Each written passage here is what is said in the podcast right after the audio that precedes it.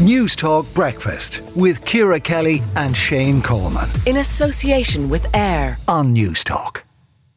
An Irish student has won the 2023 National James Dyson Award with Oasis, uh, a device that reduces visual distractions in open environments. Uh, Joel Olympio, a Cork native, uh, is a product design graduate from the University of Limerick. He joins us on the line. Uh, Joel, congratulations. Thank you, thank you.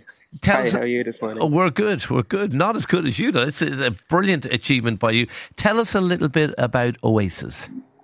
Um, so Oasis is a device, um, as you mentioned, that reduces visual distractions in open spaces, and it's designed to be portable so that it can be used anywhere at any time, and um, it's universally designed. So um, it was first um, it was first designed primarily for uh, adults with ADHD, um, but as I continued developing the concept, um, I just got a lot of feedback that even people without ADHD would find this useful.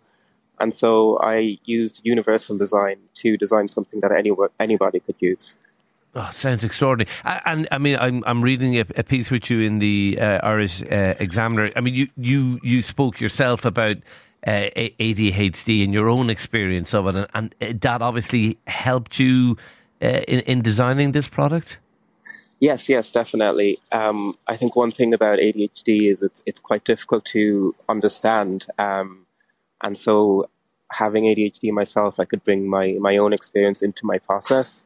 Um, but I also interviewed um, 100 people with ADHD worldwide um, in, in a survey, and I, and I then followed up with um, 10 people where I interviewed them about their experiences in life and education and work. And um, there was just this reoccurring theme of, of different environments having an effect on their ADHD.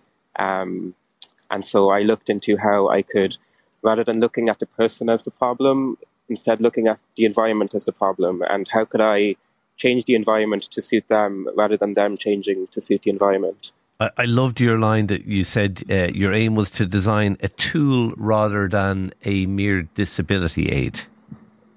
Yeah, exactly. Um, I didn't want to design something that was like telling someone with ADHD how to live or how to work or this is what you have to do. It's just more so something that they themselves can adapt into their own lives and use um, how it, it they see fit.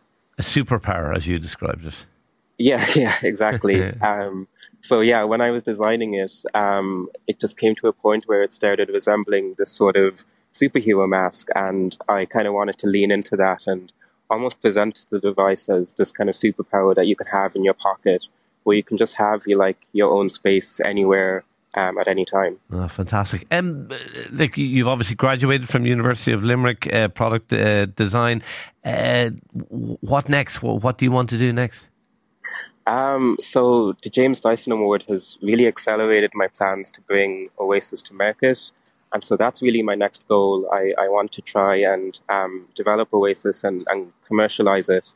Um, um so I, would really like to start, start up and just try and um, yeah, develop this further. So the James Dyson Award has really helped with that. Fantastic. Well, listen, best of luck with it. Uh, it's an extraordinary achievement. It, it seems like a brilliant, brilliant product. No doubt we will be hearing more from you uh, in the future. But thanks indeed for talking to us this morning. Uh, Joel Olympio there uh, from Togher in uh, Cork. Uh, brilliant, brilliant news. that's I love those kind of stories. I have to say. Yeah. I wish I had a brain like that. I have to say, Jonathan. I know.